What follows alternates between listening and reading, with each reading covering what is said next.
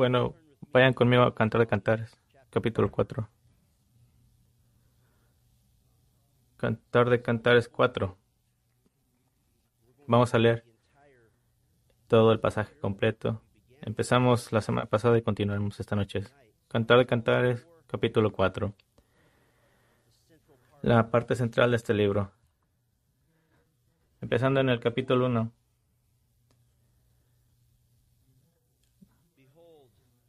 Cuán hermosa eres, amada mía. Cuán hermosa eres. Tus ojos son como palomas detrás de tu velo, tu cabellera como rebaño de cabras que descienden del monte Galá. Tus dientes son como rebaño de ovejas trasquiladas que suben del lavadero. Todas tienen mejillas y ninguna mellizas y ninguna de ellas ha perdido su cría. Tus labios son como hilo de escarlata y tu boca encantadora, tus mejillas como mitades de granada detrás de tu velo. Tu cuello como la torre de David, edificada con hileras de piedras. Miles de escudos cuelgan de ella y todos escudos de valientes. Tus dos pechos como dos crías mellizas de una gacela que paseen entre los lirios. De que sople la brisa del día y huyan las sombras, me iré al monte de mirra, al collado del incienso. Toda tú eres hermosa, amada mía, y no hay defecto en ti. Conmigo, ven conmigo desde el Líbano, esposa mía, ven conmigo desde el Líbano. Baja desde la cumbre de la Maná, desde la cumbre del Senir y del Hermón, desde las guardias de los leones, desde los montes de leopardos. Has cautivado mi corazón, hermana mía, esposa mía, has cautivado mi corazón con una sola mirada de tus ojos, con una sola hebra de tu collar. Cuán hermosos son tus amores, hermana mía, esposa mía, cuánto mejor son tus amores que el vino y la fragancia que tus ungüentos, que todos los bálsamos. Miel virgen destilan de tus labios, esposa mía, miel y leche hay debajo de tu lengua, y la fragancia de tus vestidos es como la fragancia del Líbano. Huerto cerrado eres, ah, hermana mía, esposa mía, huerto cerrado eres, fuente sellada. Tus renuevos son paraísos de granados, con frutas escogidas, aleña y nardos, nardo y azafrana, cálamo aromático, canela, con todos los árboles de incienso, mirra y aloe, con todos los mejores bálsamos. Tú eres fuente de huertos, pozo de aguas vivas y corrientes que fluyen del Líbano. Despierta, viento del norte, y ven, viento del sur, hagan que mi huerto exhale fragancia, que se esparzan sus aromas entre mi amado en su, entre mi amado en su huerto y coma sus mejores frutas. He entrado en mi huerto, hermana mía, esposa mía, he recogido mi mirra con mi bálsamo, he comido mi panal y mi miel, he bebido mi vino y mi leche. Coman, amigos, beban y embriáguense, oh amados.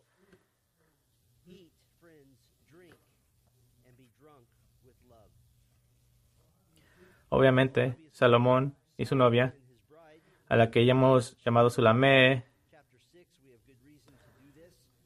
se le dice Sulamita, pero es diminutivo para Sulamé. Así que Salomón y Sulamé se han unido en matrimonio y, y llegamos a su noche de bodas. La última vez que consideramos el comienzo de su primera noche juntos, en el versículo 1 al 8, vimos que Salomón desea a su novia visualmente, físicamente y emocionalmente. Y derivamos cuatro principios concernientes a la unidad y a la intimidad del matrimonio humano. Y estos son principios del matrimonio. Punto. El primer principio es el principio de la santidad. Que esas son las palabras de Dios enseñándole a sus hijos acerca de las maravillas del matrimonio. También miramos el principio de la edificación que una pareja piadosa no se derriba el uno al otro, sino que se edifican mutuamente. También miramos el principio del darse, que, que tanto en el dormitorio como en el matrimonio en general, el principio que nos da Pablo en Filipenses 2, 3 al 4 se aplica, que no hagan nada por egoísmo o por vanagloria, sino que con actitud humilde cada uno de ustedes considere al otro como más importante que a sí mismo y no buscando cada uno sus propios intereses, sino más bien al interés de los demás. Y finalmente miramos el principio de la salvaguardar, el entender ampliamente que la vida íntima en el matrimonio es un guardián de la unidad, que la negligencia puede crear oportunidades para que Satanás erosione la unidad y la intimidad que compartes. Y ahora, a medida que avanza la noche de luna de miel, Salomón, y como dijimos la vez pasada, es un, esto toma algunos minutos, algo muy compacto, pero en realidad tardó varias semanas incluso meses. Salomón y Sulamé se unirán en amor por primera vez y seguiremos el mismo plan que usamos la semana pasada. Veremos el texto en sí, luego derivaremos los cuatro principios más importantes del texto. Así que podríamos dividir nuestra comprensión de este texto en tres partes. Suena casi similar. Del versículo 9 al 15 miraremos la anticipación. El versículo 16 la invitación y el versículo 5.1 la consumación. Así que es la anticipación, la invitación y la consumación. Y una nota aquí. Todo a lo largo del libro la intimidad de esta pareja se presenta en términos tan gloriosamente elegantes y poéticos que no hay duda en cuanto a los detalles que se exponen y sin embargo no hay sentido de grosería o suciedad o de vergüenza. Ahora, la mayor parte del resto del capítulo 1, que comienza en el versículo 9, trata sobre el tema de la anticipación. Salomón es el orador en estos versículos y como hombre no nos sorprende de su anticipación. Pero como veremos, esto no es solo, no es unilateral en absoluto. Así que veremos el versículo 4.9 que dice, has cautivado mi corazón, hermana mía, esposa mía, has cautivado mi corazón con una sola mirada de tus ojos, con una sola hebra de tu collar. Y solamente una nota aquí, que será más importante después. Note que Salomón usa mucho la palabra hermana. Eso es importante para entender porque en el Medio Oriente tú no le podrías mostrar afecto a otra mujer a menos que fuera tu hermana. Y esto quiere decir es alguien que está cercana de mí, alguien que tengo mucho afecto. Que esto es lo que está describiendo. Eh, has, has cautivado mi corazón. Has cautivado mi corazón con una sola mirada de tus ojos, con una sola hebra de tu collar. Y eso quiere decir que su presencia ante Él en toda su gloria como mujer es majestuosa. Él se, se describe a sí mismo como un prisionero de ella emocionalmente. Ha sido cautivado, encantado. Quiere decir capturado o incluso robado o hipnotizado. Ella tiene poder total sobre él ahora todo lo que se necesita para capturarlo. Es una mirada de ella, una mirada de invitación y bienvenida. Esto es lo que se toma. Él dice que una joya de su collar es suficiente para hipnotizarlo. Una, hay una palabra que describe lo que ella le ha hecho emocionalmente. Y esa palabra es eso.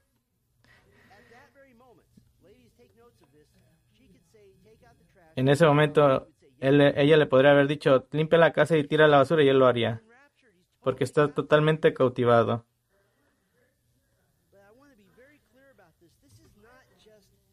Y esto, quiero ser una, claro que esto no es solo lujuria física brotando en Salomón. Esto no es simplemente la reacción fisiológica al estímulo visual de ver a su novia en toda su gloria femenina. No, han construido amor, afecto y adoración y cercanía en su relación durante un periodo de meses, tal vez incluso un par de años.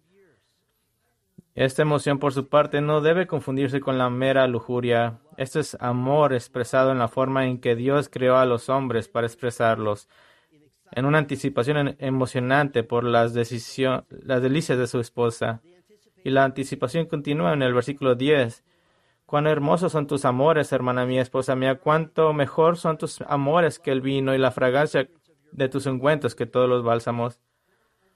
Ahora en su noche de bodas, él está tan cerca de ella que puede oler sus aceites. Algunos toman esto como un perfume elegante que lleva puesto, y eso podría ser el caso, pero esta palabra generalmente se usa para hablar de aceites comunes como, como el aceite de oliva que era utilizado para hidratar la piel. Y en el caso de Sulamé, una piel que se ha quemado repetidamente por trabajar en los campos. Así que los aceites simplemente están hablando acerca del régimen de que usaba ella naturalmente de la piel. Él le dice que el amor es mejor.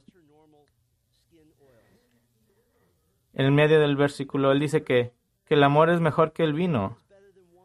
Ahora, este es esencialmente el mismo cumplido que ella le dio a él en el versículo 12, que dice que me bese con los besos de su boca, porque mejores son tus amores que el vino. Entonces, el que su amor sea mejor que el vino probablemente se refiere a que se están besando entre sí, progresando hacia la consumación de su matrimonio. Confirma esta sospecha para nosotros y significa que en este punto hay un contacto significativo y la interacción que ocurre en su progresión como marido-mujer. Dice en el versículo 11, miel virgen destilan tus labios, esposa mía, miel y leche hay debajo de tu lengua, y la fragancia de tus vestidos como la fragancia del Líbano.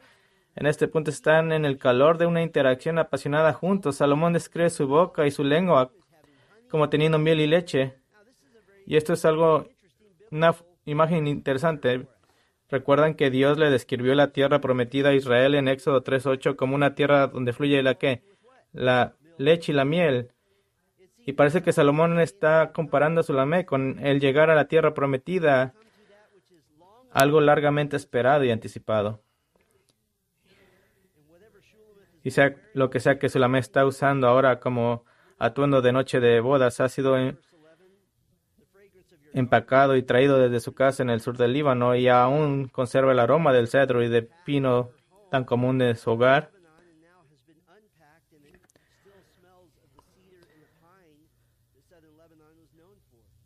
Así que la anticipación de Salomón crece y se hace evidente que el tiempo para la consumación se está acercando y la describe en el versículo 12 como un huerto cerrado. Dice, huerto, huerto cerrado eres, hermana mía, esposa mía, huerto cerrado, fuente sellada. Ahora llegamos al punto culminante de cantar de cantares en lo que respecta a su noche de bodas. Y como en todo libro, Salomón usa un lenguaje figurativo de buen gusto que es delicioso pero privado para referirse a la unión de una sola carne como esposo y esposa. Y este es un breve resumen de la relación física matrimonial presentada en términos más increíblemente hermosos que en cualquier otro lugar en la Biblia. Hermosos términos. Lo que miramos en el versículo 12 es una declaración de la virginidad de Sulamé usando la metáfora del agua, que ella es un jardín cerrado, lo que significa que nadie ha llegado al agua en el jardín. Es y dice que es un manantial bloqueado. Esto quiere decir que no hay acceso a la fuente de agua. Una fuente sellada ha sido inaccesible. Note que en las escrituras, para aquellos que son verdaderamente adoradores del Dios de la Biblia, para aquellos que se han arrepentido del pecado y desean seguir a Cristo, la virginidad no es algo de lo que se deba burlarse o de lo que se, se haga burla. La virginidad es un trofeo, un tesoro, algo que vale la pena proteger y guardar. Pero ahora, en la total apertura, plan y voluntad de Dios, las cerraduras se están desprendiendo y las puertas de este jardín de su cuerpo se están abriendo. Y escuche la descripción de Salomón de su acceso total y completo a su cuerpo en el versículo 3 y 14. Dice, tus renuevos son paraísos de granados con frutas escogidas a leña y nardos, nardo y azafrán, calamo, aromático y canela, con todos los árboles de incienso, mirra y aloe, con todos los mejores bálsamos. Esto no es difícil de imaginarse. Imagínese una puerta que nadie ha abierto y de repente la puerta se abre y de repente se asombra y dice, mira, hay esto y aquello.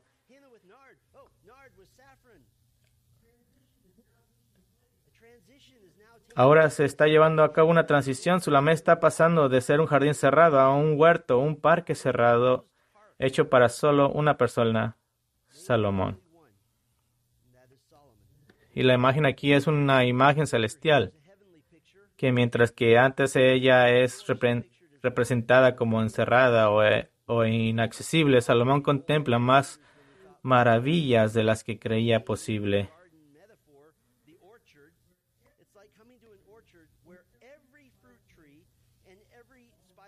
Es como llegar a un jardín donde, donde todo árbol frutal y toda planta de especias se encuentra y solo habiendo un lugar eh, como él, es el jardín del Edén.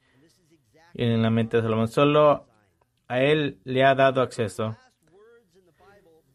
Y este es exactamente el diseño original de Dios. La última palabra en la Biblia antes de la entrada del pecado en el mundo es, es acerca de este tema exacto, hablando acerca de Adán y Eva en el jardín que estaba en el país del Edén. Génesis 2.25 dice, ambos estaban desnudos, el hombre y su mujer, pero no se avergonzaban. Esa es la imagen. Y ahora el panorama cambia, las cerraduras se han desprendido por completo. El versículo 15, Verse 15, diferente al versículo 12, dice, 12, now she is a Tú eres fuente de huertos, pozos de aguas vivas y corrientes que fluyen del Líbano. Ahora, el jardín cerrado, el manantial cerrado y la fuente sellada están a punto de transformarse en una puerta abierta donde puede ir a la fuente del jardín. Ella se convierte en un pozo de agua viva. Se convierte en un arroyo del Líbano. La puerta está desbloqueada y la cerradura se ha abierto. Y no estaríamos fuera de lugar si viviéramos esta metáfora de corrientes que fluyen como una referencia más directa al, avanz- al avanzado estado de preparación y emoción al amor de Sulamé. En otras palabras, en este punto de su interacción juntos, habiéndose tomado su tiempo en anticipación, Salomón ahora llega finalmente a la parte más personal e íntima de Sulamé. Así su anticipación ha llegado al punto álgido. Ahora, hasta ahora en esta escena de la luna de miel, Salomón ha sido el único orador. Ha estado escribiendo a Sulamé en su shock y asombro por lo que, hermosa que es su novia.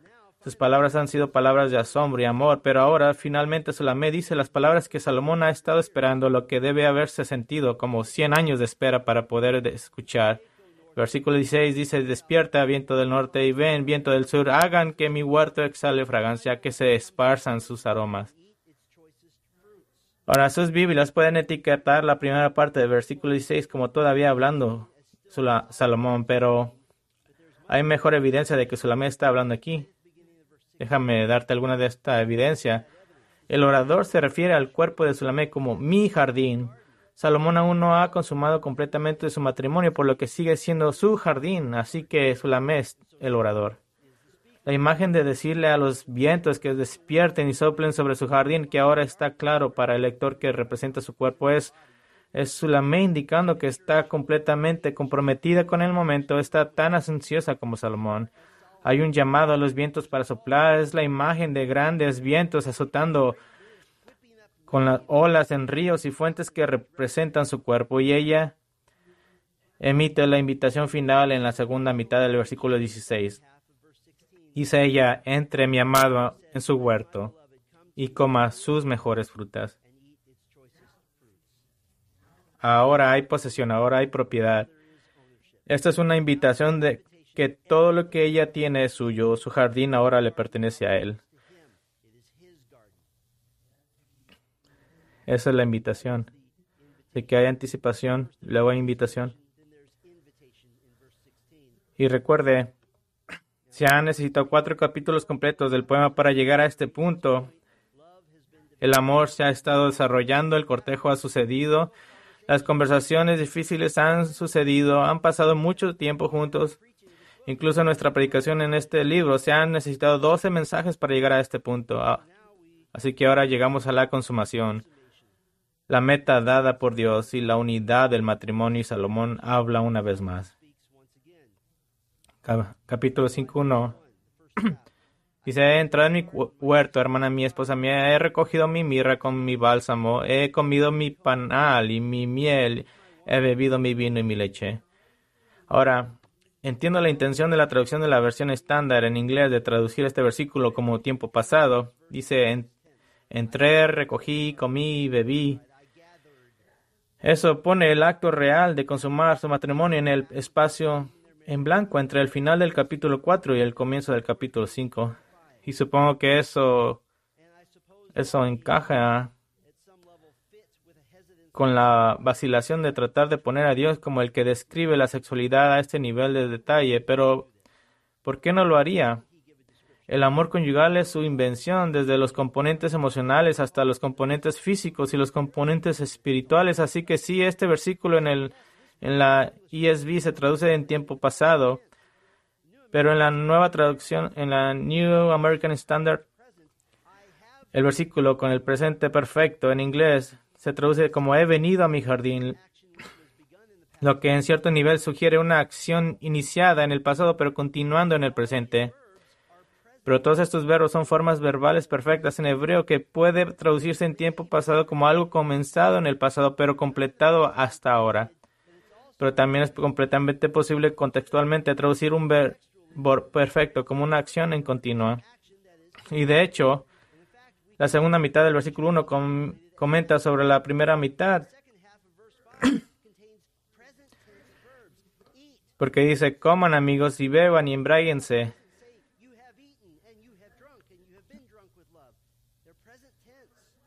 ¿Y cuál es mi punto aquí?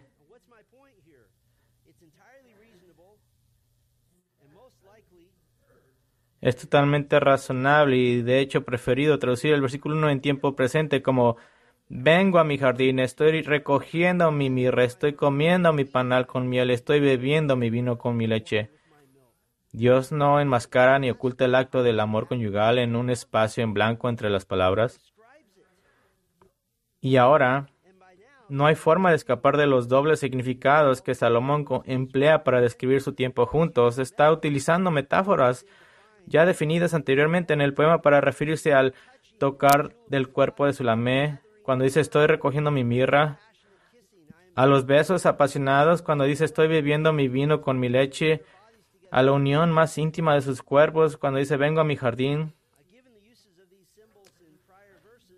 Dado los usos de estos símbolos en el versículos anteriores, Salomón está celebrando al tocar eh, su cuerpo, el besarla y finalmente el consumar su matrimonio en, en total intimidad. Y note la posesión ahora. En hebreo ocho veces usa el pronombre posesión. Mi jardín, mi hermana, mi novia, mi mirra, mis peces, mis panal, mi miel, mi vino, mi leche. Pero, pero recuerda, ¿en qué se basa esta gloriosa descripción? ¿Cuál es la base sólida? Le mostré la última vez que el centro poético, la mitad estructural del poema, no es la consumación física de su matrimonio en este. Ese es solamente el resultado. La mitad de todo el poema, el centro poético, es el capítulo 4-7. La proclamación de Salomón a, a Sulamén como mi amor. Esa es la fundación. Ese es el centro. Y de esta segunda mitad de la escena de la noche de bodas de Cantar de Cantares, podemos derribar cuatro principios más para entender y obedecer la visión de Dios del amor conyugal. Y otra vez, no están en orden particular y una vez más, si están aprovechando esta oportunidad para comunicarse con su cónyuge, considere esta como su asignación. El primer principio lo llamaremos el principio de preservación. El principio de preservación. Fresca en nuestros recuerdos está la unidad y la propiedad mutua que vimos en, en el capítulo 5.1, que dice mi jardín, mi hermana, mi novia, mi mirra, mi especia, mi, mi, mi, mi, mi vino, mi leche. Y hay una razón por la que Dios describe la unidad del matrimonio como una sola carne. Porque esto es parte integral de la unidad espiritual y emocional del matrimonio. El apóstol Pablo estaba preocupado por esta pres- preservación en la relación como una sola carne y apela a esta propiedad mutua para presentar su caso en 1 Corintios 7:35, que dice que el marido cumpla su deber para con su mujer e igualmente la mujer lo cumpla con el marido. La mujer no tiene autoridad sobre su propio cuerpo, sino el marido, y asimismo el marido no tiene autoridad sobre su propio cuerpo, sino la mujer. No se priven el uno al otro, excepto de común acuerdo y por cierto tiempo, para dedicarse a la oración. Vuelvan después a juntarse a fin de que Satanás no los tiente por causa de la falta de dominio propio.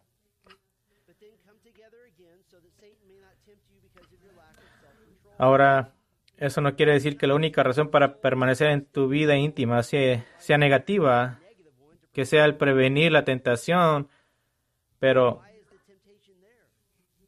¿por qué es está la tentación allí? ¿Por qué está la tentación? No es simplemente una tentación física, como lo demuestra el hecho de que mientras que los hombres tienen un impulso mucho más fuerte hacia la intimidad, sin embargo muchas mujeres tienen relaciones adúlteras, extramaritales, porque la intimidad no se trata solo del disfrute físico, es un medio primario por el cual se preserva la unidad, la intimidad del matrimonio. Y esto ciertamente significa que no usas la intimidad como una herramienta de negación o la negación de la intimidad como una arma o venganza.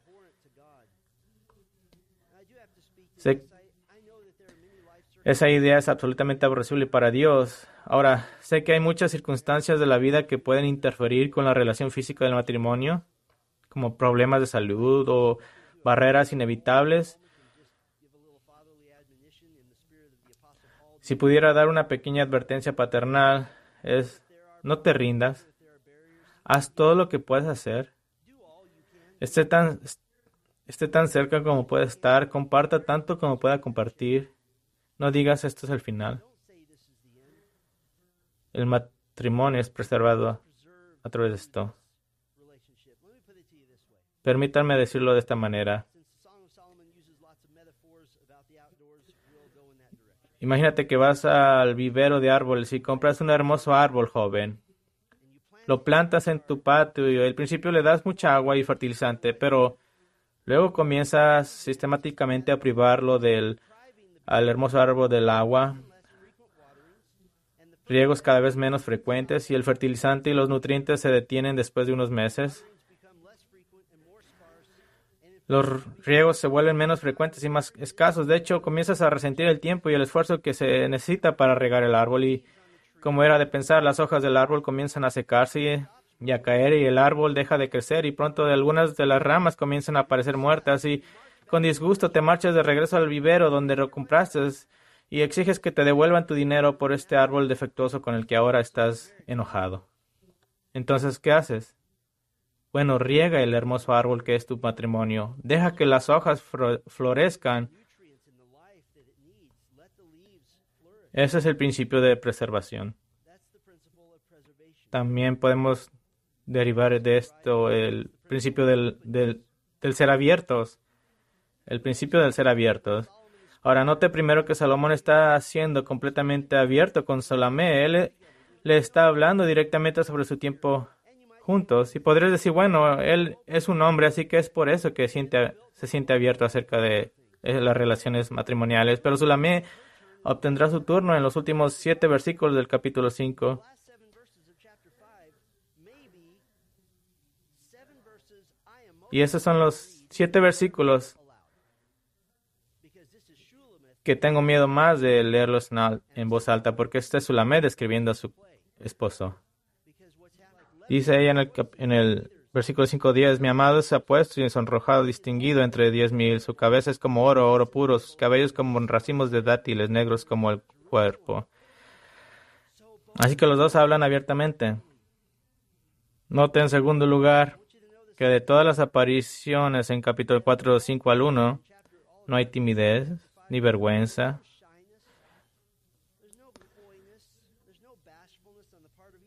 No hay retención ni medida parciales aquí. Sulamé está literalmente permitiendo que Salomón se siente y la mire el tiempo suficiente para que él describa cada parte de su cuerpo. Muchas veces en la consejería he escuchado a las esposas decir, no me gusta que me mire mi esposo.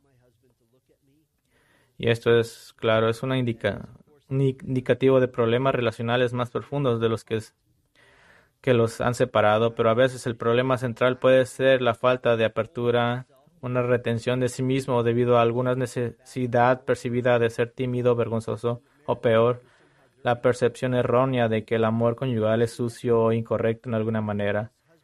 Y esto ciertamente puede ir en ambos sentidos. Los esposos están llamados a permitir a sus esposas la expresión más completa posible de los placeres en su tiempo juntos y esto es ayudado a través de él y la completa vulnerabilidad y confianza entre sí. A la mayoría de los hombres con los que he hablado sobre este tema de la apertura ni siquiera les gusta que sus esposas bromeen sobre alejarlos sobre resistirse a sus avances. Eso se siente para un hombre como lo siente una esposa cuando un esposo bromea sobre tener que sentarse y escuchar a su esposa cuando ella quiere hablar. En cambio, debe haber apertura.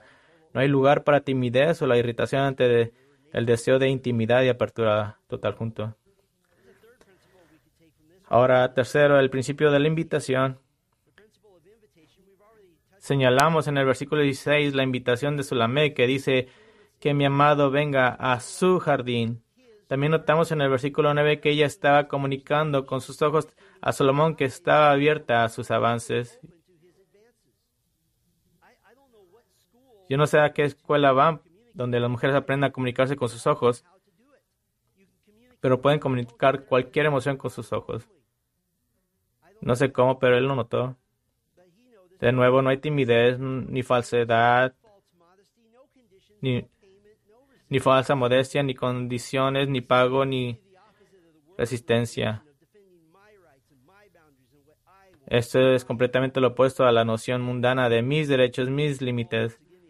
Y recordamos una vez más la advertencia del apóstol Pablo a las parejas casadas acerca de la invitación. Dice 1 Corintios 7:4, la mujer no tiene autoridad sobre su propio cuerpo, sino el marido, y asimismo el marido no tiene autoridad sobre su propio cuerpo, sino la mujer. Pero me gustaría volver a un momento a la primera parte del versículo 16, porque esto es más que un lenguaje poético de invitación. Leamos versículos 4 y 16. Dice, despierta viento del norte y ven viento del sur, hagan que mi huerto exhale fragancia, que se esparza sus aromas. ¿Qué está haciendo solamente aquí? Ella está hablando consigo misma en esencia. Ella está preparando su mente, su corazón y está preparando su cuerpo. Nuestra cultura tiende a dar el mensaje de que el romance es algo que los hombres hacen y que una esposa espera pasivamente a su esposo que su esposo haga que la magia suceda, por así decirlo. Pero esto cuenta una historia diferente. Esta es una historia de preparación mental emocional y trabajo preliminar. Sulamé está completamente preparada en su corazón y mente para estar completamente disponible y estar completamente en el momento.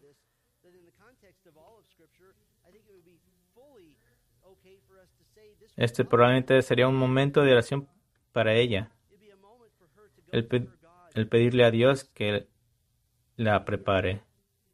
Y si un esposo ciertamente debe cortejar y ser amable y considerado, lo cual es muy romántico para su esposa, pero la otra cara de la moneda es que tanto la esposa como el esposo están pensando en su vida íntima juntos, porque es capaz de invitar tan cálida y abiertamente a Salomón a las delicias de su en su tiempo junto, porque ella ha estado nutriendo y fomentando esos pensamientos por adelantado. Y eso suena maravilloso en las gloriosas páginas de Cantar de los Cantares, pero entonces la realidad de la vida llega y esa amonestación de fomentar y nutrir esos pensamientos de amor se vuelve un poco más desafiante a través de las facturas de electricidad y inodoros obstruidos y recortes de pago y niños y inserta su vida aquí. Eso nos lleva a un último principio. El último principio que miraremos es el principio de la prioridad. Hay una máxima muy simple que es universalmente cierta. Todo el mundo hace lo que es más importante para ellos. todo el mundo hace lo que es más importante para ellos. Si no fuera lo más importante para ti, estarías haciendo algo más.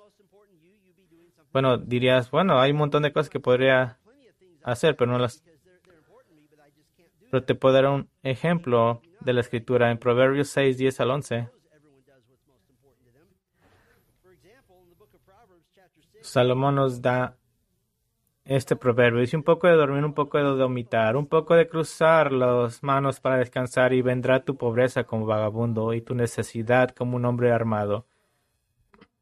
Ese es alguien que dice que quiere estar financieramente estable, pero en realidad prefiere dormir y ser perezoso. La gente hace lo que es más importante para ellos programamos nuestras prioridades, hacemos espacio para nuestras verdades, verdaderas prioridades, pensamos y planificamos nuestras verdaderas prioridades. Aquí hay, Hay dos excusas frecuentes que he escuchado para no planificar el tiempo con su cónyuge.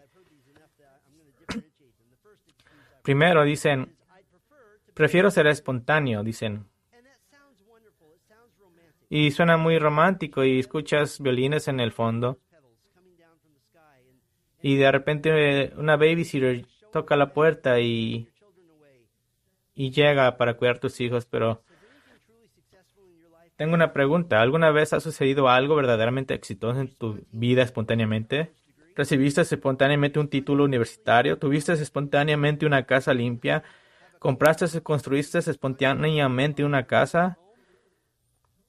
Pero más en serio, ese es realmente el lenguaje código para ser pasivo y esperar que todo lo que necesita alinearse se alinee, cuando en realidad la planificación y el priorizar ahora pone esta importante necesidad en su matrimonio a la vanguardia. En primer lugar, hay una segunda excusa muy frecuente, similar, que dicen, no puedo planear el ser romántico. No puedo planear el ser romántico. ¿Puedo decirte algo? Que todo el libro de Cantar de los Cantares niega esa mentira. Todo el libro es un libro de planificación y edificación y trabajo hacia el momento de alegría en los capítulos 4 y 5. 12 sermones, 12 horas para poder llegar a este momento. Piénsalo de esta manera. ¿Alguna vez leerías Proverbios 15.1? Una respuesta suave aleja la ira, pero una palabra dura despierta la ira. Y luego decir, bueno, mi uso correcto de las palabras tranquilas solo tiene que suceder naturalmente. No, dice, sería naturalmente pecaminoso.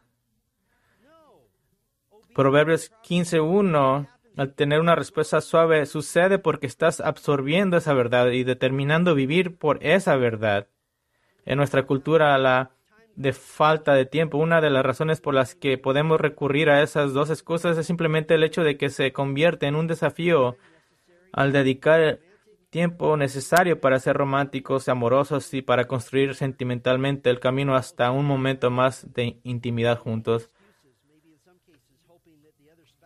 Por lo tanto, ponemos excusas esperando que el otro cónyuge haga todo el trabajo necesario para crear una alineación estelar y que los 27 variables necesarias ocurran para crear un momento mágico de 10 minutos juntos por algo, algún milagro simplemente sucediendo. Así que, ¿cómo funciona el principio de priorizar? Bueno, estará sorprendente, sorprendido de los primeros. Primero, cultive el hábito de ser bondadoso y gentil el uno con el otro. Cultive el hábito de ser bondadoso y gentil el uno con el otro. Esposos, ¿podemos ser gruñones o no?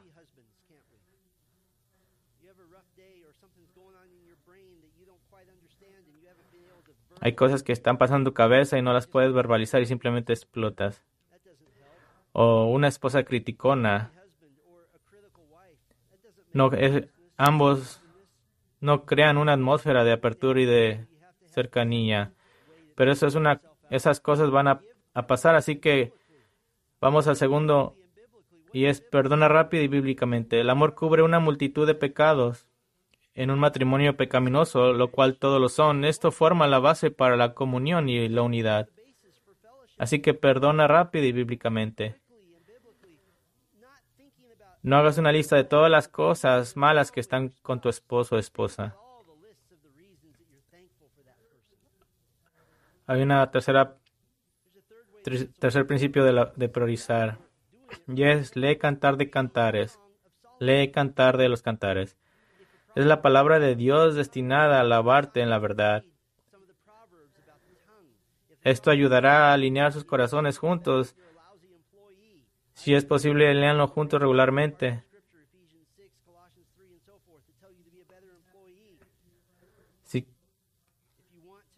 Si, quieres que tu matrimonio sea una prioridad, vaya a los versículos bíblicos. Puedes leerlo una vez y obtener la belleza.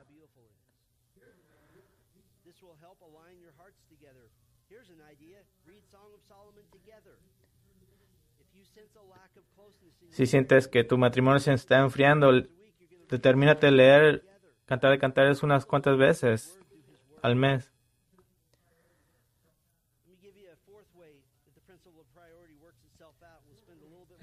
La cuarta es ejerza confianza en el Señor. Ejerza confianza en el Señor para que Él bendiga las prioridades correctas. Ejerza confianza en el Señor para que Él bendiga las prioridades correctas. Para la mayoría de las parejas con las que puedo hablar, tendemos a que nuestras listas de tareas reflejen todo lo demás y luego, si por algún milagro de repente hay un momento espontáneo, entonces tal vez puedan hacer del otro una prioridad como el último pensamiento del día. Pero lo que esto realmente es, se reduce a un miedo de no hacer todo lo demás, que en última instancia en menos, es menos importante y por lo tanto sacrificamos nuestras vidas amorosas en el altar del logro y el éxito.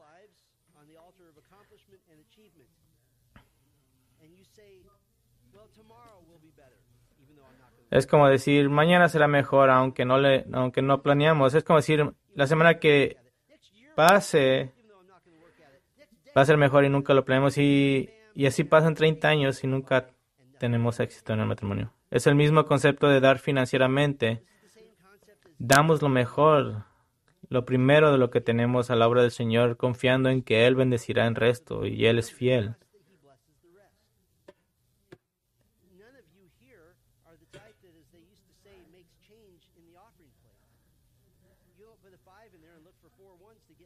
Cuando tú pones tu dinero, no estás desesperado por sacar dinero de ahí porque no confías en el Señor. Tú confías que el Señor te proveerá. Y si no, déjame decirte eso, ¿qué le importa? Bien,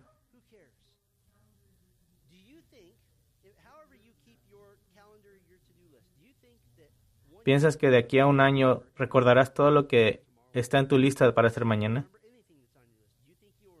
Pero te aseguro que tu matrimonio mejorará.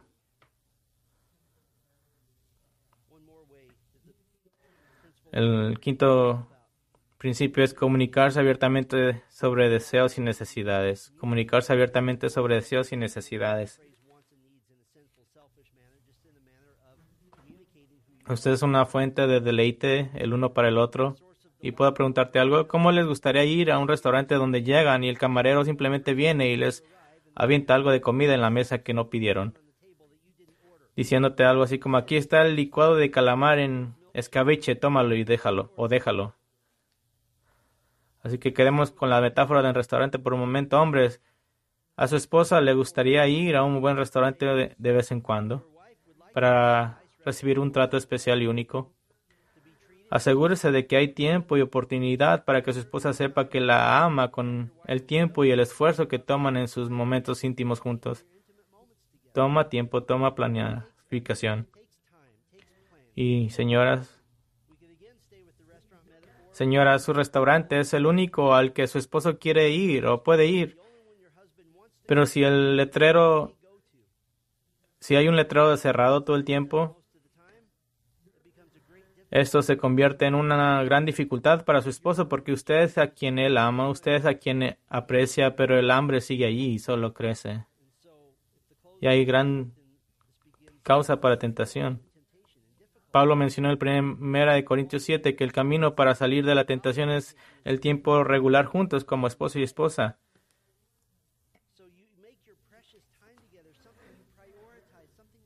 No dejen que uno de ustedes dos sienta que el otro está desinteresado. Sus re- relaciones íntimas deben de ser reflejadas en su calendario, en la forma en que agendan su vida. Haga de su precioso tiempo juntos algo que priorice, algo que ambos persiguen. No permita que uno de ustedes se sienta que el otro está completamente desinteresado. Esta prioridad debe reflejarse en su conversación, en su calendario. Esto significa que ambos se aseguran de que hay tiempo y, y sin mirar su reloj, tiren su reloj por la ventana, coloquen sus teléfonos debajo de un cojín de sofá al otro lado de la casa. Una vez más, con la mente puesta en, la, en el restaurante, la vida no nos permite el lujo de que cada interacción esté a un nivel de, un, de intensidad pero toma tiempo, esfuerzo. Pero debes ir a ese exclusivo restaurante francés a veces y de forma regular. Permítame cambiar la metáfora. Cada pareja necesita tiempo para hablar juntos. Muchas veces se pasan información funcional o tienen conversaciones rápidas que, que sirven por un tiempo, pero de manera regular también necesitan esos momentos maravillosos con una taza de té o un viaje o un paseo juntos donde ignoran el tiempo y simplemente hablan e interactúan con el contenido de su corazón. Y lo mismo ocurre con su vida íntima juntos. Esta es literalmente la persona con la que prometiste pasar todos los días por el resto de tu vida, aquella con la que has tenido hijos, la que comparte tus sueños y tus pensamientos y que te conoce mejor que los que te conocen a ti mismo. Así que apreciense unos a otros, usa tu calendario, usa una lista de tareas pendientes y tu obediencia al Señor para aterrorizar a, a todas las demás partes de tu vida para que nunca se interpongan en el camino de tu tiempo juntos.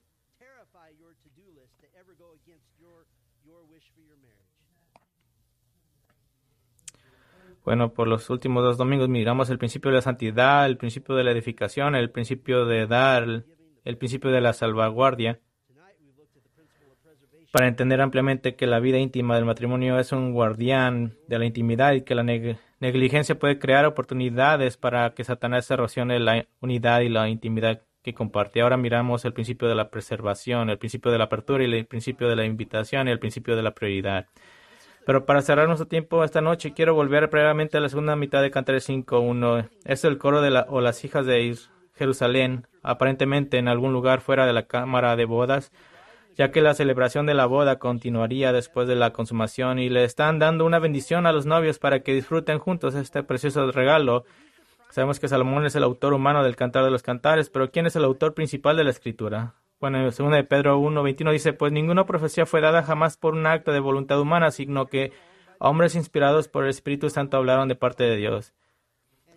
Así que la Biblia fue escrita por Dios y es Dios quien le dice a la pareja recién casada lo que llamaríamos en nuestra cultura un brindis de bodas, el deseo de Dios para cada pareja casada. Estas son las palabras de Dios. La segunda parte del versículo 5.1 dice, coman amigos, beban y embriáguense, oh amados.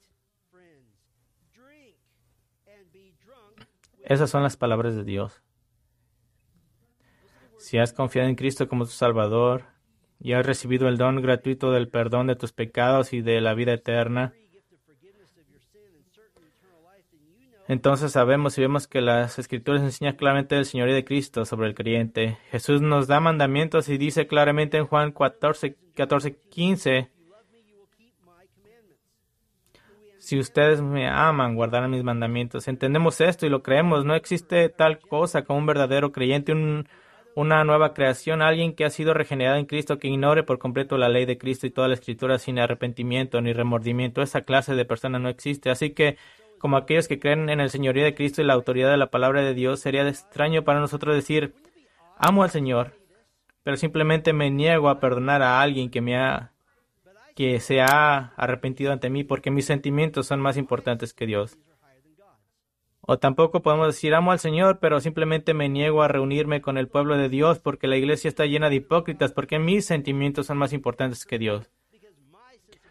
¿O acaso no sería hipócrita decir amo al Señor, pero simplemente me niego a ser un empleado honesto? Trabajo para una compañía liberal que apoya la ideología pecaminosa por lo que merecen que los robe, porque mis sentimientos son más altos que los de Dios. Rechazaremos ese tipo de pensamientos, ¿verdad? Bueno, podría sugerir tierramente que esto es precisamente lo que sucede a veces cuando tomamos un camino supuestamente más importante que las mismas palabras de Dios.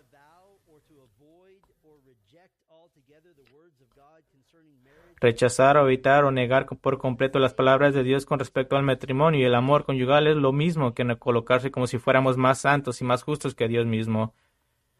Los fariseos se degradaron en este tipo de pensamiento, ya que en su deseo original por evitar el pecado comenzaron a construir tradiciones para actuar como un cerco alrededor de la ley, para que una persona ni siquiera se acercara a quebrar la ley de Dios. Por ejemplo, para estar seguros de que están diezmando, si cultivaban especies en su jardín, cortarían la décima parte de su pequeña cosecha del patio trasero para dársela al Señor y asegurarse que estuvieran guardando el diezmo.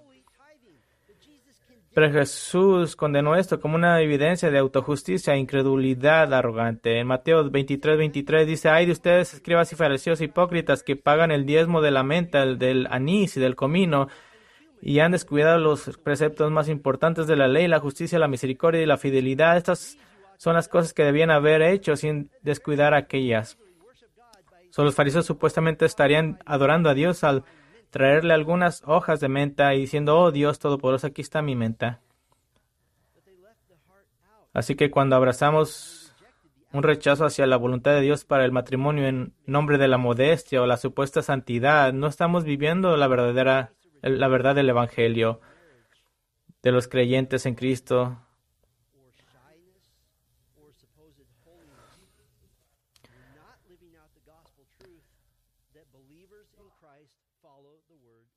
Porque Dios nos ha dado tres mandamientos aquí en este versículo. Dice, coman amigos, beban y embriáguense, oh amados. Y al hacer esto, y hacer esto, estás cumpliendo el diseño de Dios y su voluntad y estás complaciendo al Señor en tu matrimonio. Así que espero que esos dos principios, esos principios que dimos puedes aplicarlos en tu matrimonio y mires a tu matrimonio. Glorifica a Dios.